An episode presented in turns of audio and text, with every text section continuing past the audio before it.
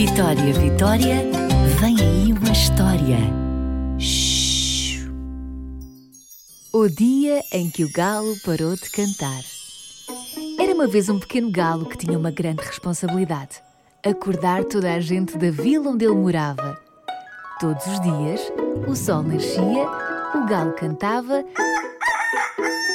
as pessoas preguiçavam-se e começavam as suas vidas.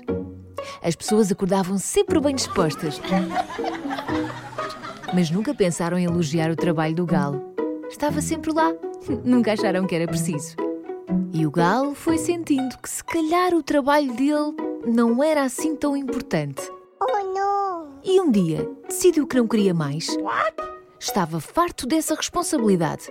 Preferia divertir-se como toda a gente, deitar-se à meia-noite se quisesse e acordar ao meio-dia se lhe apetecesse. Decidiu e fez. No dia a seguir, o sol nasceu, mas o galo não cantou. E as pessoas ficaram a dormir até mais tarde. E foi uma grande confusão quando finalmente acordaram. Não havia pão para o pequeno almoço porque o padeiro tinha adormecido. O supermercado estava fechado. O autocarro estava atrasado. Ai, e tudo porque o pequeno galo tinha decidido que não cantava mais. Esse dia começou mais tarde para toda a gente. As pessoas acordaram de mau humor e depois disso, parece que tudo correu mal. O pequeno galo ficou espantado com o caos que tinha provocado. Não sabia que as pessoas precisavam assim tanto dele para acordar. Na verdade, ele nem sabia bem porque é que cantava todos os dias com o nascer do sol. Limitava-se a fazer o que tinha visto o pai fazer a vida toda. E antes do pai, o avô. Mas agora começava a perceber que se calhar até era um trabalho importante.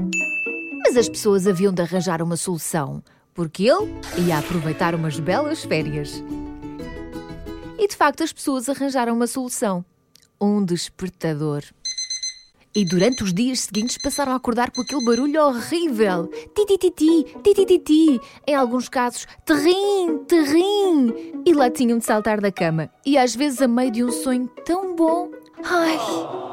E depois passavam o dia irritadas umas com as outras. E buzinavam mais no trânsito. Bom, ao menos que o galo estivesse feliz. Só que não. Os primeiros dias de férias foram ótimos. Mas depois, o pequeno galo sentiu falta de ter uma missão na vida. Precisava de se sentir útil. Ele nem acreditava que ia dizer isto, mas precisava de voltar a acordar as pessoas. Mas será que elas queriam voltar a acordar com o cantar do galo? Bom, nada como experimentar. No dia a seguir, resolveu acordar mais cedo. E antes que os despertadores começassem a fazer barulho, encheu os pulmões de ar e. Cocorococó! E como se nada tivesse mudado, o galo cantou, as pessoas preguiçaram-se e começaram a vida delas, mas desta vez com um sorriso na cara. E a vida voltou a ser mais fácil para toda a gente. A partir desse dia, as pessoas passaram a dar mais valor ao galo. E o galo passou também a dar mais valor à tarefa que tinha. Porque afinal ele fazia mais do que acordar as pessoas. Ele também as lembrava de que estavam a começar um novo dia e com ele uma nova oportunidade para serem felizes. Às vezes é preciso perder alguma coisa para lhe começarmos a dar valor. Estranho, não é? Vitória, Vitória, acabou-se a história.